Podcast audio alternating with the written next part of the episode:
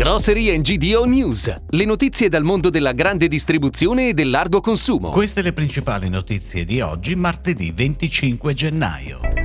Il 2021 è stato un anno di successo per il largo consumo confezionato. Venture Value fa la spesa in Supercond 24. Enel e Feder Distribuzione per la diffusione della mobilità elettrica. Il Covid penalizza le torrefazioni. Pasta Zara vince la sfida del nome contro Zara. Per la GDO italiana si è appena concluso un anno che è stato caratterizzato da diversi ed opposti fattori.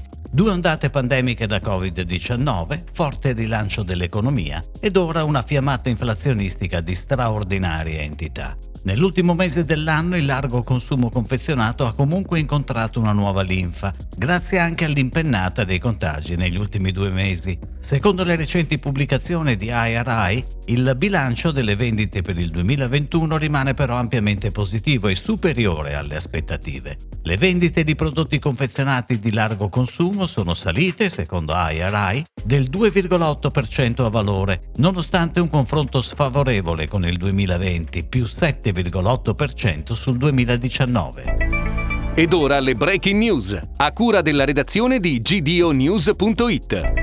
Venture Value è entrato nella compagine sociale di Supercond24, giovane startup della distribuzione alimentare innovativa.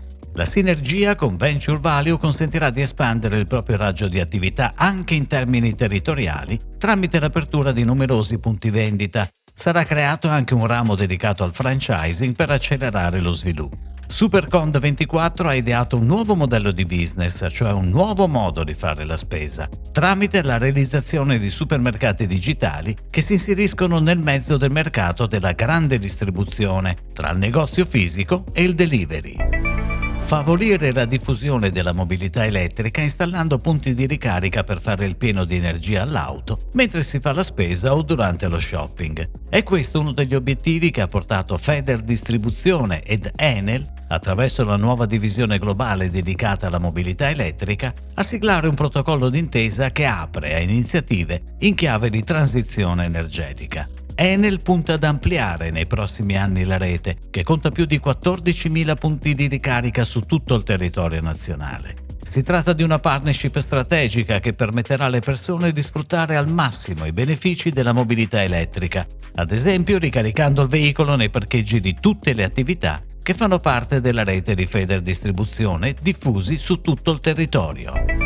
Le misure emergenziali per il contenimento della pandemia da Covid-19 hanno avuto un forte impatto sui ricavi delle torrefazioni, che registrano una flessione del 7,8%, con le regioni del sud e delle isole che riescono a limitare le perdite con meno 2,3%, seguite dalle regioni del nord-ovest con una flessione del meno 4,4%, mentre le regioni del nord-est calano del meno 14,6% e quelle del centro meno meno 16,7%. Così l'analisi di competitive data sui bilanci delle prime 240 società di capitali appartenenti al settore del caffè per il triennio 2018-2020. I cali hanno colpito maggiormente le torrefazioni con ricavi inferiori ai 10 milioni di euro, meno 25,4%, seguite con il meno 15,6% da quelle con ricavi compresi tra i 10 e i 30 milioni di euro. Riescono a limitare le perdite le torrefazioni con ricavi maggiori di 30 milioni di euro, facendo segnare un meno 2,5%.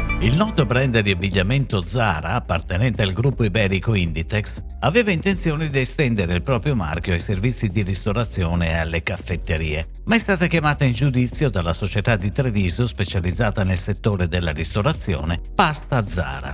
A seguito di una lunga battaglia legale durata dieci anni a livello europeo, la pasta italiana è riuscita a tutelare e difendere il proprio marchio. L'azienda trevigiana era attiva già a fine anni 60 e prende il nome dalla città croata dove era stato aperto uno degli stabilimenti.